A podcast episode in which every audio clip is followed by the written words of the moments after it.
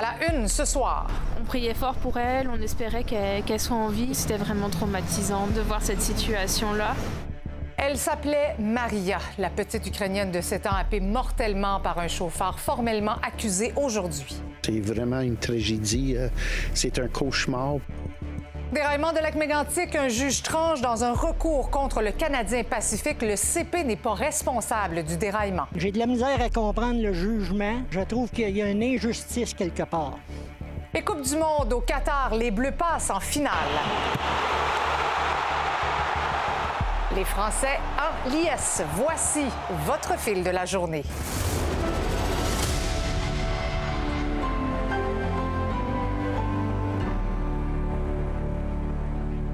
Bonsoir. Son histoire, son destin tragique nous hante depuis hier. Personne ne peut rester insensible au sort de cette petite fille de 7 ans seulement qui marchait pour se rendre à l'école quand un conducteur l'a percutée sans jamais s'arrêter. Maria, c'est comme ça qu'elle s'appelait, réfugiée ukrainienne qui a fui les bombes avec sa famille et donc morte ici, à Montréal, au coin d'une dangereuse intersection. Et Véronique, le conducteur qui l'aurait heurtée, a été accusé aujourd'hui. Oui, exactement. Il a comparu. Il s'appelle Manuel Garcia, donc il a 45 ans. Comparu ici au Palais de justice de Montréal par visioconférence. La couronne s'est objectée à sa remise en, li- en liberté compte tenu la gravité des accusations. Lui, qui, on le sait, s'est rendu à la police de Longueuil plusieurs heures après avoir heurté mortellement la petite Maria. On peut euh, pas imaginer la peine que vit cette mère qui a fui euh, donc l'Ukraine pour s'en venir ici, qui perd maintenant sa petite fille de 7 ans. Et c'est un cauchemar presque inconcevable aussi pour la communauté ukrainienne ici. Ah, C'est affreux. La, la communauté, c'est c'est encore nouveau. La communauté est définitivement sous choc. Euh, comme la famille, euh, ça va prendre beaucoup de temps pour comprendre. euh, Je revenais de l'école après avoir porté ma fille à l'école Jean-Baptiste Meyer et j'ai vu la, jeune fille qui était au sol, qui avait été renversée par une auto. Je me suis rapprochée, puis là, il y a un médecin qui est tout de suite euh, intervenu auprès d'elle. Moi, de, mon côté, en fait, comme j'ai vu que son frère et sa sœur étaient là, je me suis occupée d'eux, puis euh, je les ai emmenés euh, chez ma voisine qui habite au rez-de-chaussée pour que les enfants soient au chaud, qu'ils soient protégés, puis qu'ils ne voient pas les, les manœuvres de réanimation sur, sur leur sœur. Ben, ils étaient terrifiés, ils ne comprenaient pas ce qui se passait, ils ne savaient pas si leur sœur était en vie. Donc on a essayé de les rassurer. On avait entendu que son cœur était reparti, donc euh, on priait fort pour elle, on espérait qu'elle soit en vie, mais euh, c'est sûr que c'était vraiment traumatisant de, de voir cette situation-là. Euh, elle est arrivée il y a deux mois avec ses trois enfants. Et puis, euh, son mari est encore en Ukraine. Il est sur le champ de bataille. Il est en train de défendre le pays de l'invasion russe. Et puis, euh, c'est vraiment une tragédie. Euh, c'est un cauchemar pour euh, non seulement la, la famille, évidemment, mais pour toute la communauté. Va enterrer son enfant ici. Que là, ça va de- coûter cher pour les funérailles. Puis en plus, elle, elle doit sûrement être en arrêt de travail. Là. Je veux dire, il faut que l'argent rentre quand même. Absolument. Alors, il y a un gros besoin de soutien financier pour aider cette, euh, cette mère et ses enfants. Ce matin, plusieurs parents de l'école Jean-Baptiste Meilleur que fréquentait la petite Maria étaient présents pour éviter que leurs enfants fassent le trajet à pied. Un petit groupe d'écoliers de 7 à 12 ans voulait me raconter comment ils se sentaient. Et moi et mes amis, on va, me- qui- on va le faire des cartes. La dernière fois, j'ai marché et je voulais, euh, je voulais traverser la rue.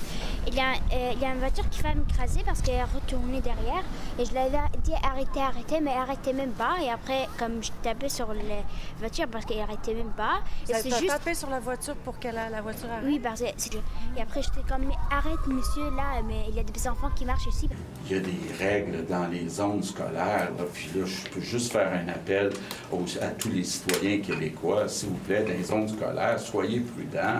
C'est tellement triste ce qui est arrivé.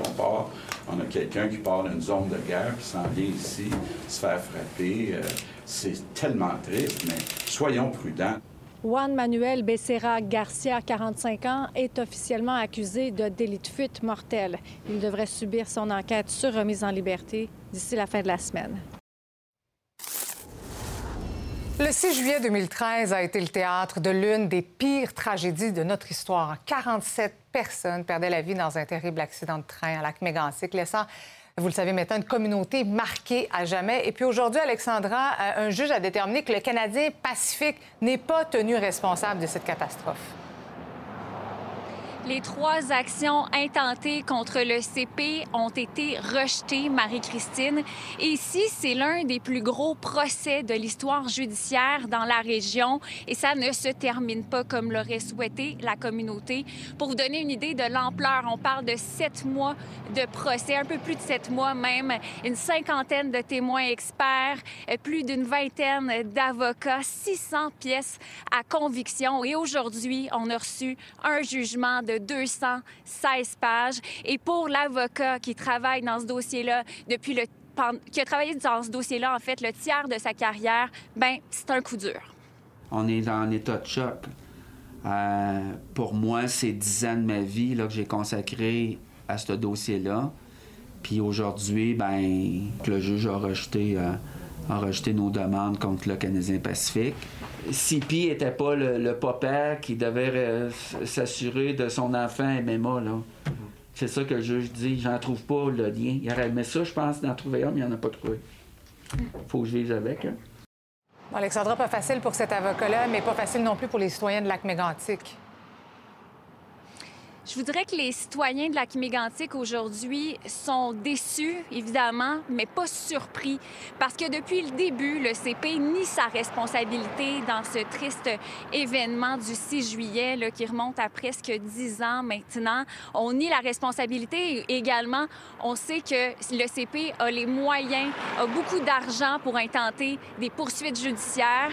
Alors, pour le porte-parole de la sécurité ferroviaire de Lac-Mégantic, Robert Bellefleur, qu'on a vu beaucoup militer dans les mhm. médias pour la communauté, ben c'est un coup dur. Quand on sait aussi que le CP a pu se payer un des meilleurs plaideurs au Canada, M. Guy Pratt, qui est arrivé en cours avec euh, une quinzaine de juristes. Euh, il remplissait pratiquement la moitié de la salle. Il n'est pas étonnant que le CP puisse avoir gagné. Ce qu'on a devant nous actuellement, c'est un des plus grands crimes néolibéraux de l'industrie ferroviaire au Canada. Et aujourd'hui, il faudrait abandonner? Non. Je, je pense que justice n'est pas rendue. Justement, Maître Larochelle me disait vouloir étudier ces plus de 200 pages. Il n'est hmm. pas exclu qu'on porte la cause en appel. On le saura dans les 30 prochains jours. Merci, Alexandra. Bonne soirée. Vous êtes malade, vous avez des symptômes, vous n'allez pas dans les rassemblements, vous n'allez pas à vos fêtes de famille. Bon, ça peut difficilement être plus clair le message que lance le directeur national de santé publique du Québec. À 10 jours de Noël, les virus respiratoires circulent encore beaucoup. Et Fanny, évidemment, on s'attend à ce que ça empire au cours des prochains jours. Oui, évidemment, parce qu'on va voir beaucoup de gens dans les prochains jours. On est aussi en pleine saison de la grippe. Elle est arrivée plus tôt cette mhm. année. Euh, la COVID circule beaucoup. Même qu'on nous dit aujourd'hui, les nouveaux variants, ben, ils sont encore plus contagieux. Alors, ah tout ça, c'est une tempête parfaite mhm. pour que plus de gens soient malades et qu'il y ait évidemment plus de gens qui se retrouvent dans les hôpitaux. Euh, on mise encore sur la sensibilisation. Alors, on dit à la population d'adopter les bons comportements, la vaccination, le port du masque dans les lieux qui sont les plus achalandés, le lavage des mains, l'aération. Bref, ce sont toutes les mêmes mesures qu'on nous répète depuis deux ans. Mais ce qu'on a martelé aujourd'hui, ben, c'est que la COVID, c'est contagieux, il ne faut pas l'oublier, pendant dix jours. Le message d'aujourd'hui, c'est ça. Vous êtes malade, vous avez des symptômes, vous n'allez pas dans les rassemblements, vous n'allez pas à vos fêtes de famille, c'est pas un bon moment. On est à dix jours du réveillon de la Noël. Alors, ceux qui commencent à faire la COVID aujourd'hui, ils vont être contagieux jusqu'à la veille de Noël. Alors, c'est une période, il faut garder en tête, si on fait une COVID, on ne va pas au réveillon. Et si on fait une COVID demain, ben, on ne va pas fêter à Noël, et etc. C'est dix jours de temps qu'on est contagieux et qu'on peut mettre à risque les autres. Et ça, Marie-Christine, ça veut dire aussi qu'on n'y va pas avec un masque, même si ça ah fait cinq jours et qu'on se sent mieux. C'est 10 jours à la Parce maison. que c'est difficile de fêter, enlever son masque, garder le masque. Bref, euh, même si on sait donc que les virus vont augmenter, que les urgences sont complètement bondées, la santé publique ne recommande pas au gouvernement de nouvelles mesures sanitaires? Pas du tout. Et même, on est en 125, 130 d'occupation Ben oui. des urgences ces jours-ci. Euh, J'ai demandé justement au directeur de la santé publique qu'est-ce que ça va prendre pour qu'on mette des mesures qui sont plus restrictives? Je vous laisse entendre ce qu'il m'a répondu. Puis ensuite, j'ai parlé avec des médecins qui, eux, sont sur le terrain. Elles ont leurs limites, on les connaît. Elles ne pourraient pas changer la donne immédiatement. Alors, c'est pour ça que les messages préventifs et de, de précaution sont les plus importants en ce moment. Si l'éducation, c'est la mesure, là, ça, va en prendre plus l'éducation, parce que ce message-là, il devrait être martelé tout le temps, tout le temps, tout le temps, puis bien expliquer les impacts. Le but n'est pas de priver les gens de leur liberté, c'est de dire, écoutez, là, euh, faites un petit geste ou, des petites mesures simples pour éviter que le réseau soit euh, surchargé. En fait, il l'est déjà, euh, mais pour éviter d'ajouter au fardeau. Ben, c'est ça, c'est une folie qui dure. Là. Donc, euh, oui, ça fait plusieurs semaines, là, un bon 6-8 semaines, que c'est extrêmement occupé dans les hôpitaux en général et dans les hôpitaux pédiatriques en particulier. Un, cette fois-ci, c'est plus sévère et deux, c'est plus hâtif qu'à l'habitude. Fait qu'évidemment, ça nous ferait craindre un peu là, euh, la période qui habituellement est la plus occupée, c'est-à-dire celle après les fêtes. Fait que si c'est déjà à ce point-là occupé avant les fêtes, c'est sûr qu'on redoute un peu ce qui va se passer après Noël. Et on va devoir ajouter à ça des gens qui seront malades, des employés qui seront malades aussi, Mhm. des employés qui seront en congé. Alors, ça risque d'être assez difficile à compter de janvier 2023. Merci beaucoup, Fanny. Merci. Maintenant, les petites résidences privées pour aînés reçoivent un coup de pouce financier. La ministre déléguée à la santé et aux aînés, Sonia Bélanger, annoncé ce matin une série de mesures qui devraient permettre de réduire certains problèmes économiques qui frappent en présentement ces installations-là. Bon, malheureusement, il faut savoir qu'au cours des derniers mois, euh, les services aux aînés ont été affectés et il y a des RPA même euh, qui ont dû fermer leurs portes. Pour en parler, je joins Marc Fortin, qui est président directeur général du regroupement québécois des résidences pour aînés. Bonsoir, Monsieur Fortin. Bonsoir. Concrètement, comment cet investissement-là, cet argent-là va aider les résidences privées pour aînés? Il faut comprendre qu'il euh, y avait un règlement qui a été mis en place, une loi qui disait que toutes les RPA devaient être, euh, dans le fond, giclées d'ici décembre 2022. Mais avec la COVID, les confinements, personne ne pouvait rentrer dans les résidences. Euh, il y avait un ralentissement qui se faisait aussi au niveau de la main-d'œuvre. Donc, vraiment, on a pris un deux ans de retard pour l'installation euh, des gicleurs.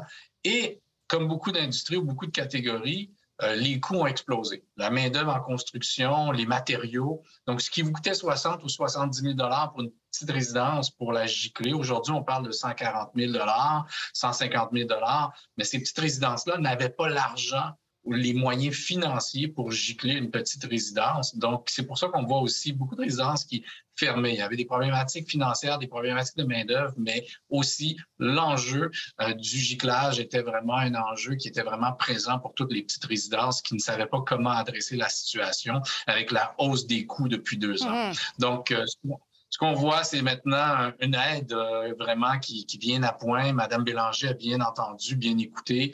On veut garder les aînés dans les régions, chez eux, dans les petites résidences. On veut pas les déplacer. Puis c'est très important de le faire. Donc, euh, Mais, on, on, a, oui. on, a, pris les moyens. En ce moment, est-ce qu'on sait combien de résidences qui ne sont pas entièrement équipées de gicleurs? Oui, il y en a à peu près 470 qui ne sont pas giclés au Québec sur 1529. Donc, euh, il en reste encore euh, plusieurs à gicler. Donc, pour les prochains deux ans, tout le monde va s'affairer pour s'assurer d'avoir les matériaux, d'avoir la main-d'œuvre, d'avoir les contrats et de mettre euh, le tout en place pour s'assurer que le giclage soit fait dans Mhm. la totalité des RPA. Est-ce qu'on est qu'on sait si 100 millions, ce sera suffisant pour éviter d'autres fermetures de résidences? Ouais, on, on, est satisfait, puis on croit que ça va être euh, vraiment une bonne dose pour vraiment adresser le problème. Puis aussi, il faut, croire, faut penser qu'il y a beaucoup de petites résidences dans les municipalités qui sont euh, rurales ou autres, dont l'eau ne vient pas d'un aqueduc puissant, euh, ça vient d'un aqueduc des fois à faible pression ou encore d'un puits. Ces gens-là sont obligés d'installer des pompes spéciales qui peuvent leur coûter 150 000 Donc, c'est vraiment, et ça fait partie du programme, c'était un des enjeux mm -hmm. principaux aussi. La semaine Donc, passée, on, on va oui. pouvoir régler ces problèmes-là. Oui. La semaine passée, euh, on euh, présentait un reportage sur des propriétaires d'une petite RPA euh, coincés dans un véritable dédale administratif et qui doivent payer des assurances à des prix exorbitants. C'était une nouvelle résidence et eux, donc, on se demande comment le gouvernement pourrait les aider. Bien, il y a un programme pour aider les petites résidences avec les assurances. Par contre, ils ont exclu les nouvelles résidences. Donc, il faut vraiment essayer d'ouvrir ces programmes-là pour s'assurer que tout le monde peut être inclus parce qu'on a besoin des nouvelles résidences, surtout en région. Donc, les assurances aussi, c'est incompréhensible un peu ce qui se passe parce qu'il y a eu une explosion au mm-hmm. niveau des coûts parce qu'il y a plusieurs assureurs qui sont retirés d'offrir des assurances directeurs, par exemple. Lorsque vous avez une, résidence, vous devez avoir des assurances directeurs. Ces assurances-là ont été multipliées par 10. Donc, si vous payez 20 000 avant, vous en payez 200 ou près de 200 aujourd'hui. les, petites résidences ne sont pas capables de faire face à cette situation. Le programme, il y a un programme qui avait été mis en place par le gouvernement, mais c'est que pour les très petites résidences et euh, c'est restrictif pour les nouvelles résidences. Donc, il faut regarder les programmes. Est-ce que le gouvernement est, ouvert à ça? Oui. Oui, ils sont en train d'examiner la situation, ils sont inquiets au niveau des assurances. Euh, mais c'est une industrie qui est fermée en elle-même. Donc, on a fait des représentations au gouvernement aussi. Puis là, on essaie de trouver des solutions parce qu'il n'y avait pas de solution qui ben des compagnies d'assurance. Ben oui, parce que ça peut être décourageant pour les propriétaires de nouvelles résidences qui se retrouvent avec des coûts exorbitants chaque mois. Ben merci beaucoup, Monsieur, Monsieur Fortin, d'avoir été avec nous ce soir. Merci à vous. Bonne soirée. Merci. Le dernier conseil des ministres du gouvernement Legault avant la pause des fêtes est tenu cet après-midi. Le premier ministre a annoncé ses couleurs à 48 heures hein, d'une rencontre avec son homologue fédéral Justin Trudeau. Mathieu, quels sont les cadeaux que François Legault aimerait trouver sous le sapin? Ben, en tout cas, oui, ils vont se rencontrer vendredi à Montréal, dans un hôtel, dans un café, c'est pas encore arrêté. Et les cadeaux, ben, M. Legault va revenir sur euh, des euh, demandes en immigration et sur la défense du français. On se rappelle, son gouvernement a promulgué la loi 96 pour moderniser la loi 101. Euh, Ça fait réagir au Canada. le ministre Marc Garneau, notamment, entretient des craintes pour les droits de la communauté anglophone, mais M. Legault nous dit attention, non, non, sur l'île de Montréal, il y a moins d'une personne sur deux qui parle le français à la maison. C'est le français qui est menacé. On est tombé en bas de 50 on est à 48% On a perdu 6 points depuis 20 ans. Donc, la noyade, comme vous dites, ou peu importe le mot qu'on utilisera, ben, c'est une euh, question de temps. Est-ce que M. Trudeau est insensible au déclin du français? Ben, en privé, puis même en public, il dit que ça l'inquiète, puis ça le préoccupe, le déclin du français. Maintenant, ben, il va falloir qu'il... Sur les transferts en santé, euh, euh, bottines suivent les babines. Mathieu, c'est du côté des entreprises que François Legault veut de l'aide de Justin Trudeau. Hein? Oui, la loi 96 ne s'applique pas à toutes les entreprises au Québec. Celles qui sont sous juridiction fédérale suivent la loi sur les langues officielles et il s'en trouve 400. La plupart collaborent avec la loi 96, mais il en reste quelques-unes, 28, qui ne collaborent pas. Justin, euh, euh, Monsieur Legault voudrait que Justin Trudeau leur tape sur l'épaule et mhm. leur dise, écoutez, là, euh, c'est pas normal que Air Canada, par exemple, suive pas exactement les mêmes règles que Bombardier, pour prendre un exemple. Oui. Mathieu, on, on va s'entendre sur une chose que le dossier le plus délicat ça touche l'immigration. Évidemment, évidemment. L'immigration, deux enjeux. D'abord, le gouvernement fédéral voudrait que le Québec en accueille 112 000 immigrants par année. C'est beaucoup trop. Euh, Monsieur Legault dit on en accueille 50 000 et on les francise de peine et de misère. Alors, avant d'aller à 112 000, que le fédéral s'occupe d'accueillir plus euh, d'immigrants en français. L'autre dossier, bien entendu, c'est celui euh, du euh, chemin Roxham. 36 000 personnes se sont présentées à la frontière au Québec pour euh, demander asile au Canada. ça fait beaucoup de monde. Et M. Legault a l'impression que le Québec est tout seul. il faudrait que d'autres fassent leur part dans ce dossier-là. On l'écoute. On voudrait que le gouvernement fédéral en prenne en charge, disons, je dirais 78 qui, qui est le poids du reste du Canada. Et je vois pas pourquoi ça serait 100% euh, des Québécois qui devraient assumer les services à ces personnes-là. Il devrait une partie qui devrait être transférée dans les autres provinces. Bien entendu, il va être aussi question des transferts en santé, un hmm. dossier inépuisable. On suit ça vendredi. Merci beaucoup, Mathieu. Bonne soirée.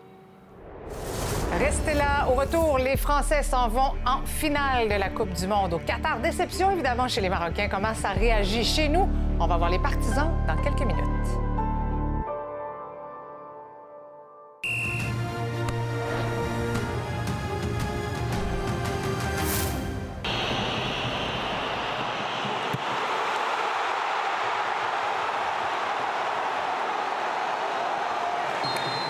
Bien, c'est officiel, la France passe en finale de la Coupe du Monde au Qatar. Les Bleus ont eu raison de l'équipe marocaine qui en était à sa toute première participation en demi-finale. Les Français vont donc affronter l'Argentine en finale ce dimanche, alors que le Maroc et la, pardon, et la Croatie vont s'affronter samedi pour la troisième place. C'était un match très attendu cet après-midi. Évidemment, Marie-Michel, c'était la fête un peu plus tôt dans les rues de Montréal. Oui, un peu plus tôt, je me trouve présentement sur le plateau euh, Mont-Royal, Marie-Christine, et j'ai vu quelques drapeaux, j'ai vu quelques partisans français circuler là au cours de la dernière demi-heure, euh, mais c'est relativement très calme, là. comme, comme tu peux le constater. Non, mais je m'attendais à, à Eh ce oui. qu'il y ait une foule en liesse, mais je, je pense que la température a peut-être un peu refroidi les ardeurs de nos confrères euh, français. Euh, mais n'empêche, j'imagine qu'ils sont très heureux quand je me promenais. Là, je pouvais les voir à l'intérieur euh, des bars, à l'intérieur des, euh, des restaurants. Effectivement, euh, ça festoyait. Dimanche, ça risque de célébrer lors euh, de la finale. Ceci dit, j'étais un peu plus tôt du côté euh, du Petit Maghreb et c'était un match euh, historique, vous le savez, euh, du côté du Maroc. Et même les partisans, même si l'équipe a perdu, les partisans ont quand même célébré. Les Marocains, les Algériens, les Tunisiens sont sortis dans les rues, sur l'avenue Jean Talon précisément, et ça chantait, ça dansait. Il faut dire qu'ils étaient très fiers, hein, parce que je vous rappelle, c'était quand même la première fois que le Maroc se rendait en demi-finale. Ce n'est pas rien. C'était la première fois qu'un pays africain se rendait aussi loin dans le processus de la Coupe euh, du Monde. Alors, je propose d'écouter quelques réactions de partisans déçus, mais quand même très fiers de leurs équipes. D'ici quelques temps, ça ira mieux et on se rendra compte de ce qu'on a fait. Là, sur le coup, on est quand même très triste parce qu'on était vraiment confiants. Malgré tout, on est fiers du parcours. On a montré qu'on était capable nous aussi. Et dans 20-30 ans, on verra les résultats. Et Inch'Allah, on va... ça va arriver pour l'Afrique, pour le monde arabe. Demi-finale de, de Coupe du Monde, personne n'a fait ça, personne en Afrique n'a fait ça. Je suis fier et tout. Donc, on aura l'occasion de se reparler, euh, Marie-Christine, parce que mettez ça à votre agenda, parce que dimanche, Ah c'est la finale. Donc, la France contre l'Argentine. Les Français qui vont tenter de, de conserver leur titre. hein. Je vous rappelle euh, qu'ils ont euh, remporté la coupe, la coupe du Monde en 2018. Donc, ça risque d'être très, très intéressant. Bon, tu vas certainement croiser deux, trois Français autour de toi qui vont festoyer des prochaines minutes. Merci beaucoup, Marie-Michel. À tantôt. Bye-bye.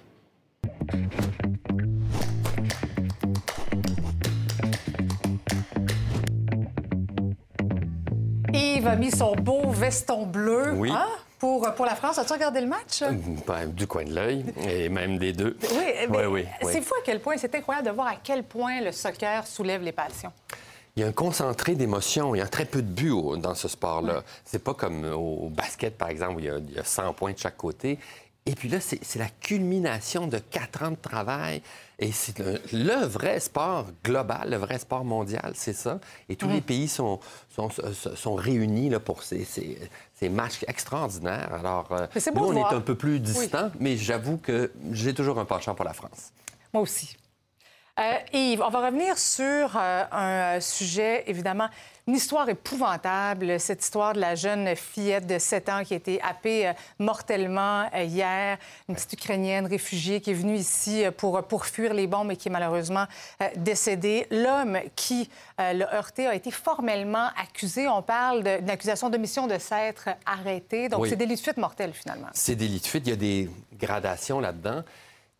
Je pense qu'on on dirait qu'il faut le rappeler de temps en temps. Les gens ne savent pas qu'ils doivent, évidemment, euh, quand il y a une personne qui est blessée, doivent s'accuser, euh, s'arrêter. C'est une obligation euh, juridique, même s'il n'y a pas de blessé, au fait.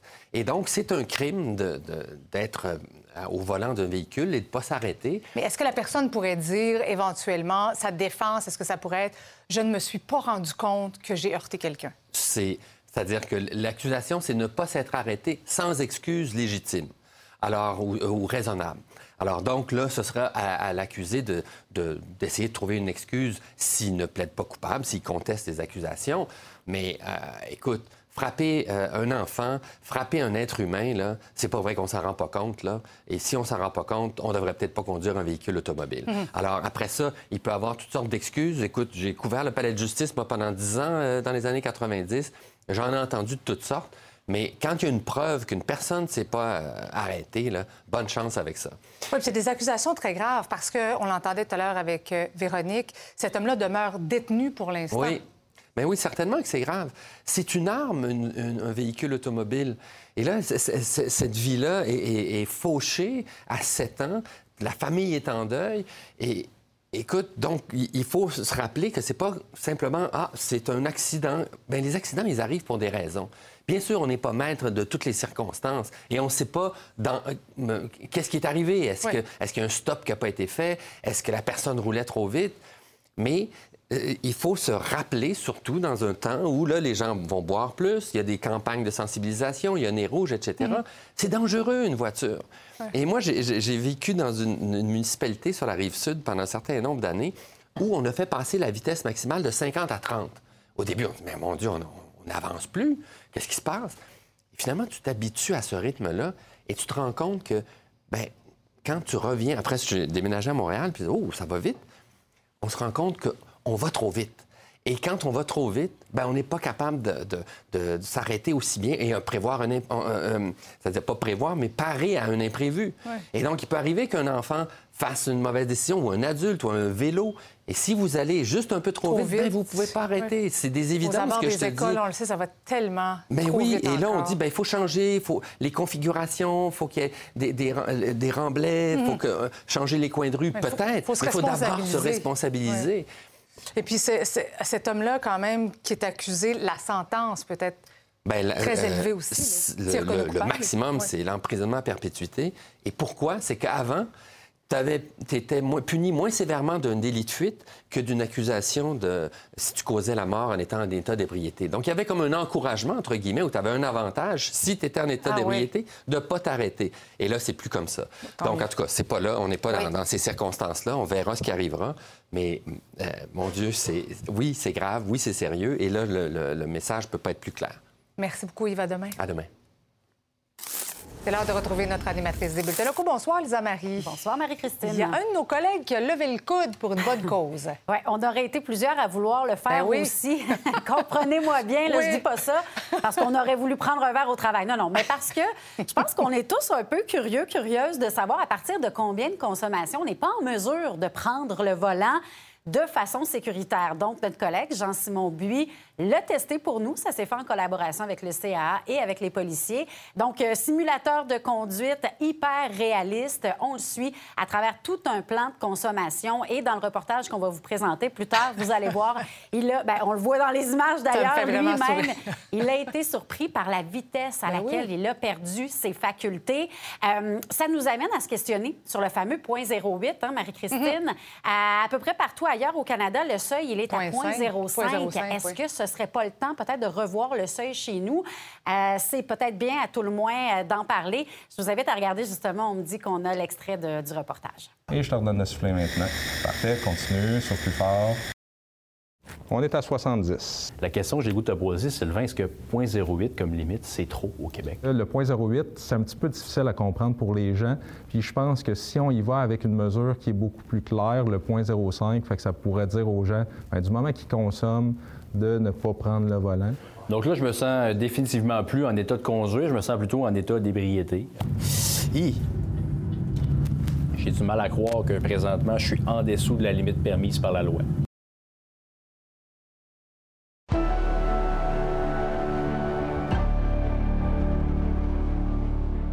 On sait qu'il y a encore pas mal de chemin à faire en matière de prévention de l'alcool au volant. D'ailleurs, est-ce que le point 08 tient encore la route? Il faut savoir qu'au Canada, seul le Québec et le Yukon n'imposent pas de sanctions dès que le seuil du 0.05 d'alcoolémie est dépassé.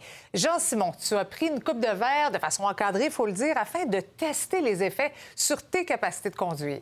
Oui, exact. Euh, J'ai fait ça en collaboration avec euh, le CAA Québec et euh, la police de l'agglomération de Longueuil. Il faut dire que le CAA, ils ont un simulateur de conduite super réaliste là, Mhm. qui, qui simule la conduite sur route avec des changements de voie, des, des véhicules sur 360 degrés. Donc, ça permettait vraiment de voir ce qui se passait quand j'enchaînais les consommations. On a élaboré un plan de consommation. Donc, au début, j'ai conduit à jeun, voir comment ça se passait. Mhm. Après ça, deux consommations, quatre consommations, six consommations.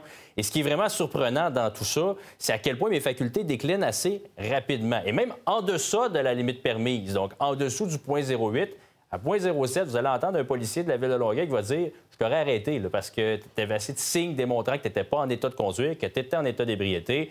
Alors, vous allez voir dans le reportage que le point 08, c'est une notion un petit peu floue. Puis le fameux « je suis bien correct pour conduire », des fois, on l'exagère un petit peu dans nos soirées.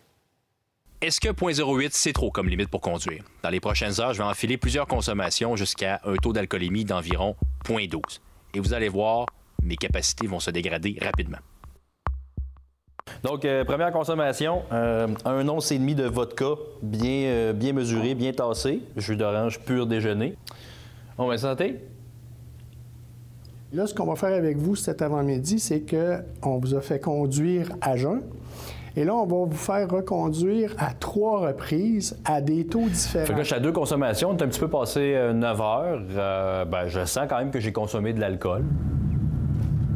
Faut que je me concentre plus à deux consommations sur la route que tantôt c'était plus euh, fluide, mettons, j'ai l'impression, même si les résultats sont bons. Là.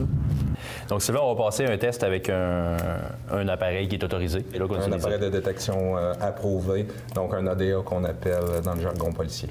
Parfait. Donc, de prendre une bonne inspiration et de souffler. Souffler, souffler, souffler. Fait qu'on est à 31. Donc, fait que 31 mg pour cent, si on représente... 0.03. 0.03. Donc, je vais t'administrer les épreuves de coordination de mouvement. Donc, ça va être le test marcher se retourner. Ouais, juste à lui seul, ce test-là, je procéderai à son arrestation. Et je te redonne le souffler maintenant. Parfait, continue, sur plus fort. On est à 70. La question que j'ai goût de te poser, Sylvain, est-ce que 0.08 comme limite, c'est trop au Québec? Le 0.08, c'est un petit peu difficile à comprendre pour les gens. Puis je pense que si on y va avec une mesure qui est beaucoup plus claire, le 0.05, fait que ça pourrait dire aux gens, bien, du moment qu'ils consomment, de ne pas prendre le volant. Donc là, je me sens définitivement plus en état de conduire, je me sens plutôt en état d'ébriété. J'ai du mal à croire que présentement, je suis en dessous de la limite permise par la loi. Et j'en suis à ma cinquième consommation. j'en suis à... J'ai bu cinq consommations, votre coche d'orange, j'en suis à ma sixième. Comme vous le voyez, je suis de bonne humeur. Maintenant, ça va être de placer votre pied gauche sur la ligne, avec euh, la démarcation. De placer votre pied droit devant votre pied gauche, de garder cette position jusqu'à nouvel ordre. Parfait, continuez, continuez. J'ai conduit une dernière fois sur le simulateur, cette fois-ci au-dessus de la limite permise par la loi. Et ça a été un véritable désastre. Je me mets très bien dans la peau de quelqu'un qui a perdu un proche en raison d'un individu qui a décidé de prendre le volant, même s'il savait qu'il était sous. Bonjour, Daniel Fortin, le père de Jackson Fortin qui a, euh, qui a perdu la vie dans l'accident de Beauport euh, il y a un an et trois mois. Bon, on voit tout de suite que le point 0,8, euh, c'est déjà très élevé. L'alcool est partout, partout, partout. Et puis le monde, on dirait que c'est rendu banal. Le monde trouve ça banal de prendre son auto avec, en ayant consommé de l'alcool. La Nouvelle-Zélande maintenant resserre sa loi anti-tabac à partir de l'an prochain. Donc, au cours des prochains mois, tous les citoyens nés après 2008 ne pourront plus acheter de cigarettes. Les taux de nicotine dans les produits devra, également être réduit pour éviter la, la dépendance. Le nombre de vendeurs autorisés à vendre des produits du tabac va également être réduit à 600. Le taux de fumeurs est relativement bas en Nouvelle-Zélande. Il atteint 8 le monde de l'intelligence artificielle est en pleine ébullition en raison du phénomène ChatGPT. Qu'est-ce que c'est exactement? C'est un robot conversationnel alimenté par l'intelligence artificielle. Bon, en clair, c'est un programme informatique qui est capable de produire des textes comparables à ceux d'un humain. D'ailleurs, depuis son lancement la semaine passée, il y a déjà plus d'un million d'utilisateurs qui ont voulu tester cet outil-là, mais la popularité, vous le comprendrez, inquiète les professeurs. Pour en discuter, je reçois Dave Anctil, qui est professeur au Collège Brébeuf et chercheur affilié à l'Observatoire international sur les impacts sociaux de l'intelligence artificielle. Monsieur Anctil, bonsoir. Merci d'être avec nous et nous aider à comprendre qu'est-ce que, qu'est-ce que ce chat a de révolutionnaire. Ce qu'il y a de révolutionnaire, en fait, c'est son accessibilité parce qu'il est euh, disponible depuis assez longtemps pour les chercheurs et pour ceux qui font de l'expérimentation. Donc, c'est un, modèle de langage très large qui réussit à produire avec des techniques euh, d'ingénierie informatique euh, assez sophistiquées, qui réussit à, produire un modèle qui ressemble énormément à la capacité humaine supérieure de rédiger des textes. Mais c'est la même structure, en fait. Donc, c'est ce qu'on appelle des transformeurs qui permet de générer des images aussi. Je ne sais pas si vous en avez entendu parler. Il y a énormément d'applications qui sont sorties qui permettent de jouer le rôle d'un artiste. On, on entre des mots-clés et les mots-clés nous permettent de générer des images. Donc, on peut générer du langage, on peut traiter du langage naturellement, comme le ferait un humain, mais on peut faire aussi comme le ferait un artiste. OK, donc complètement original. C'est juste une fois que c'est produit. cette- de- de- si, exemple, on, on demande un texte, ce sera des mots originaux, puis ce sera impossible de savoir si ce texte-là ou si cette image-là a été conçue par l'intelligence artificielle? Exactement. Donc, c'est ce qui fait sa grande spécificité, c'est qu'il est capable vraiment de générer du contenu euh, original. Par contre, ça ne veut pas dire que ça va toujours être réussi. Alors, euh, le chatbot dont on parle, donc l'agent conversationnel euh, de la société OpenAI, son intérêt, c'est que c'est vraiment donc sous le mode de la conversation, c'est-à-dire qu'on lui pose des questions, il nous répond.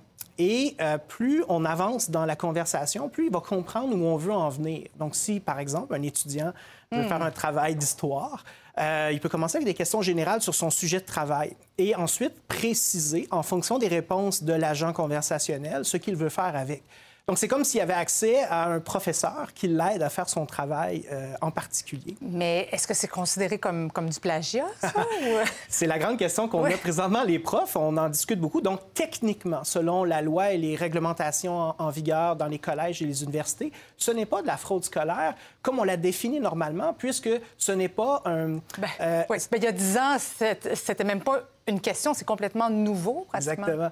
Alors, c'est carrément, il n'y a pas de personne responsable derrière. Donc, c'est vraiment un agent intelligent et l'étudiant utilise donc, ce qu'on appelle des prompts, hein, qui sont des, euh, des mots-clés hein, qu'on va utiliser pour générer euh, le texte. Et à cet égard-là, l'étudiant va reprendre la, la question que le professeur lui a donnée, euh, des citations pertinentes pour faire son travail. Il peut utiliser toutes sortes de Mais mots-clés. Ça peut être tentant là, pour un Oui. étudiant. Là. Oui, c'est, en fait, c'est déjà le cas. Oui, mais comme- comment on pourrait faire pour, pour encadrer l'utilisation de ce genre de- d'application-là? Euh, Une chose qui est certaine, c'est qu'on on va devoir vivre avec au sens où ces applications-là vont devenir extrêmement répandues. Pourquoi? Parce que le modèle GPT, donc le modèle, en fait, euh, qui est utilisé à la base, ben, il est en open source. Ça veut dire que tout le monde peut développer des applications avec la technologie elle-même. Alors, ça veut dire qu'il va y avoir beaucoup de tentations et d'utilisation. Maintenant, je pense qu'il faut faire, c'est encadrer les étudiants, leur expliquer comment fonctionnent ces modèles-là, comment ils peuvent les utiliser. Et bien sûr, il faut que les professeurs comprennent que les textes peuvent être générés. Donc, ça, veut- ça va modifier un peu leur approche pédagogique, les types d'évaluation qu'ils vont faire, bien entendu, pour Ouais. tenir compte de, de cette réalité-là. Oui, donc on, on comprend quand même que ça peut être inquiétant pour les professeurs, cette nouvelle réalité-là. Merci beaucoup d'avoir été avec Ça nous ce soir. Bien intéressant. Merci. Merci, au revoir. Restez là, on revient euh, dans quelques minutes sur l'histoire de la jeune Ukrainienne qui nous fait réfléchir hein, sur les comportements des automobilistes aux abords des écoles. Le commentaire de Geneviève Peterson dans quelques minutes.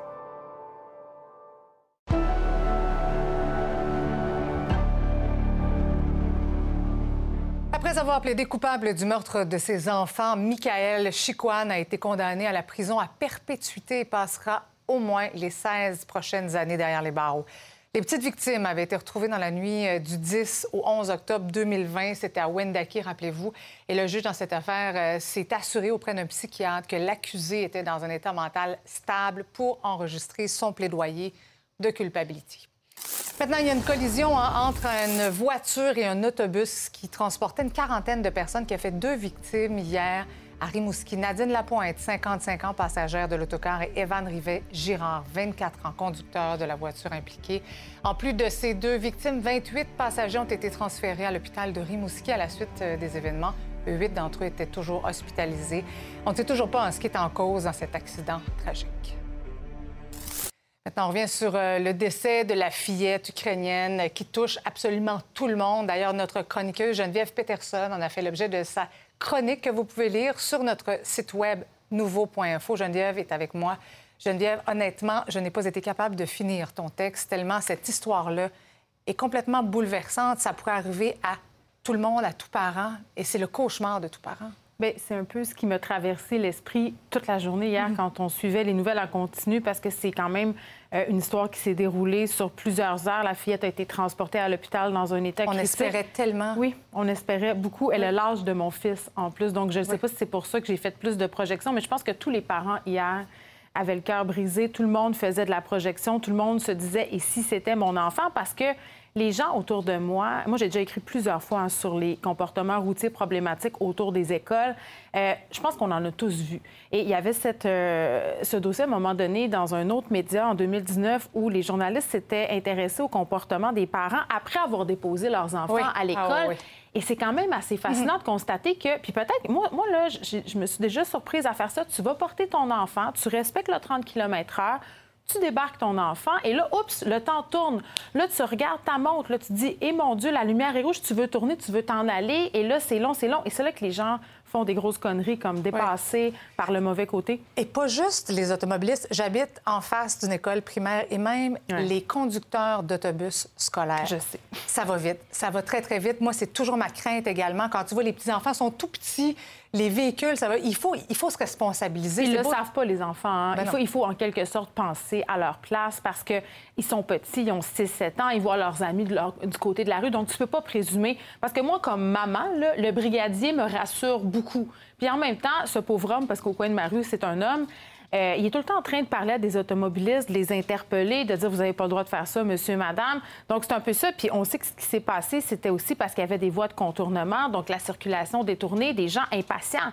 Parce que depuis quelque temps, à Montréal, avec toute la construction, je ne sais pas si tu l'as remarqué, mais les gens sont excessivement impatients au volant et ça nous fait faire des choses parfois qui ont des répercussions absolument épouvantables. Il y a plus de détours, il y a plus de travaux, il y a plus de, cir- puis il y a plus de, de circulation autour des, des- non seulement euh, des écoles, mais également dans les quartiers résidentiels. J'entendais des gens dire que la solution, c'était de bloquer les rues aux voitures, certaines rues. Ça a été fait- essayé dans certains arrondissements. Mais moi, le problème que je vois à ça, Marie-Christine, c'est que souvent, la circulation va être détournée dans d'autres petites rues. Donc, ce sont d'autres citoyens qui vont devoir, entre guillemets, essuyer les conséquences de tout ça. Donc, la solution, ce n'est pas ça. C'est d'aménager l'espace urbain autrement, de mettre des saillies autour des écoles. Mais c'est pas facile. Moi, je l'ai essayé à l'école de mes enfants.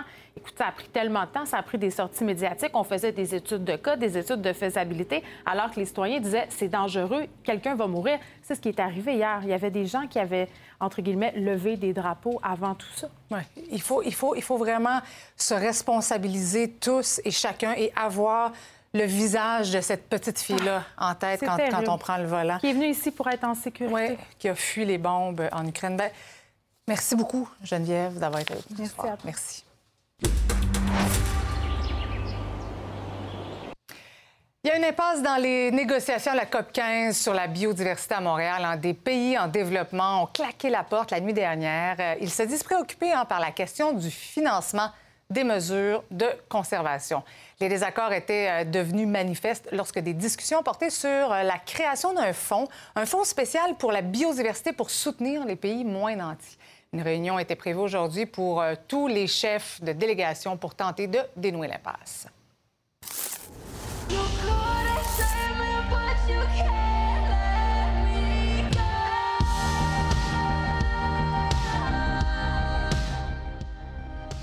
On connaît maintenant les têtes d'affiche de la 16e édition du festival Oshéaga qui aura lieu au parc Jean-Drapeau. Ça sera du 4 au 6 août.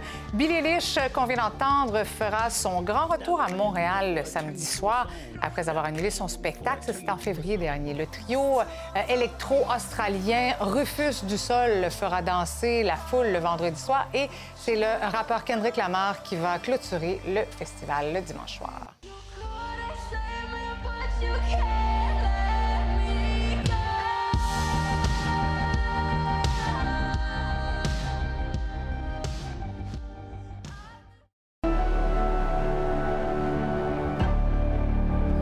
Michel, Michel, un sujet qui fait, qui fait réagir. En tout cas, ce soir, au débatteur, tu vas parler d'alcool au volant et de ce fameux taux, le fameux 0.08. Ouais. Tu sais, la période des fêtes, ça vient avec consommation d'alcool, déplacement, ça, ça va pas très bien euh, ensemble. On a beau compter nos verres.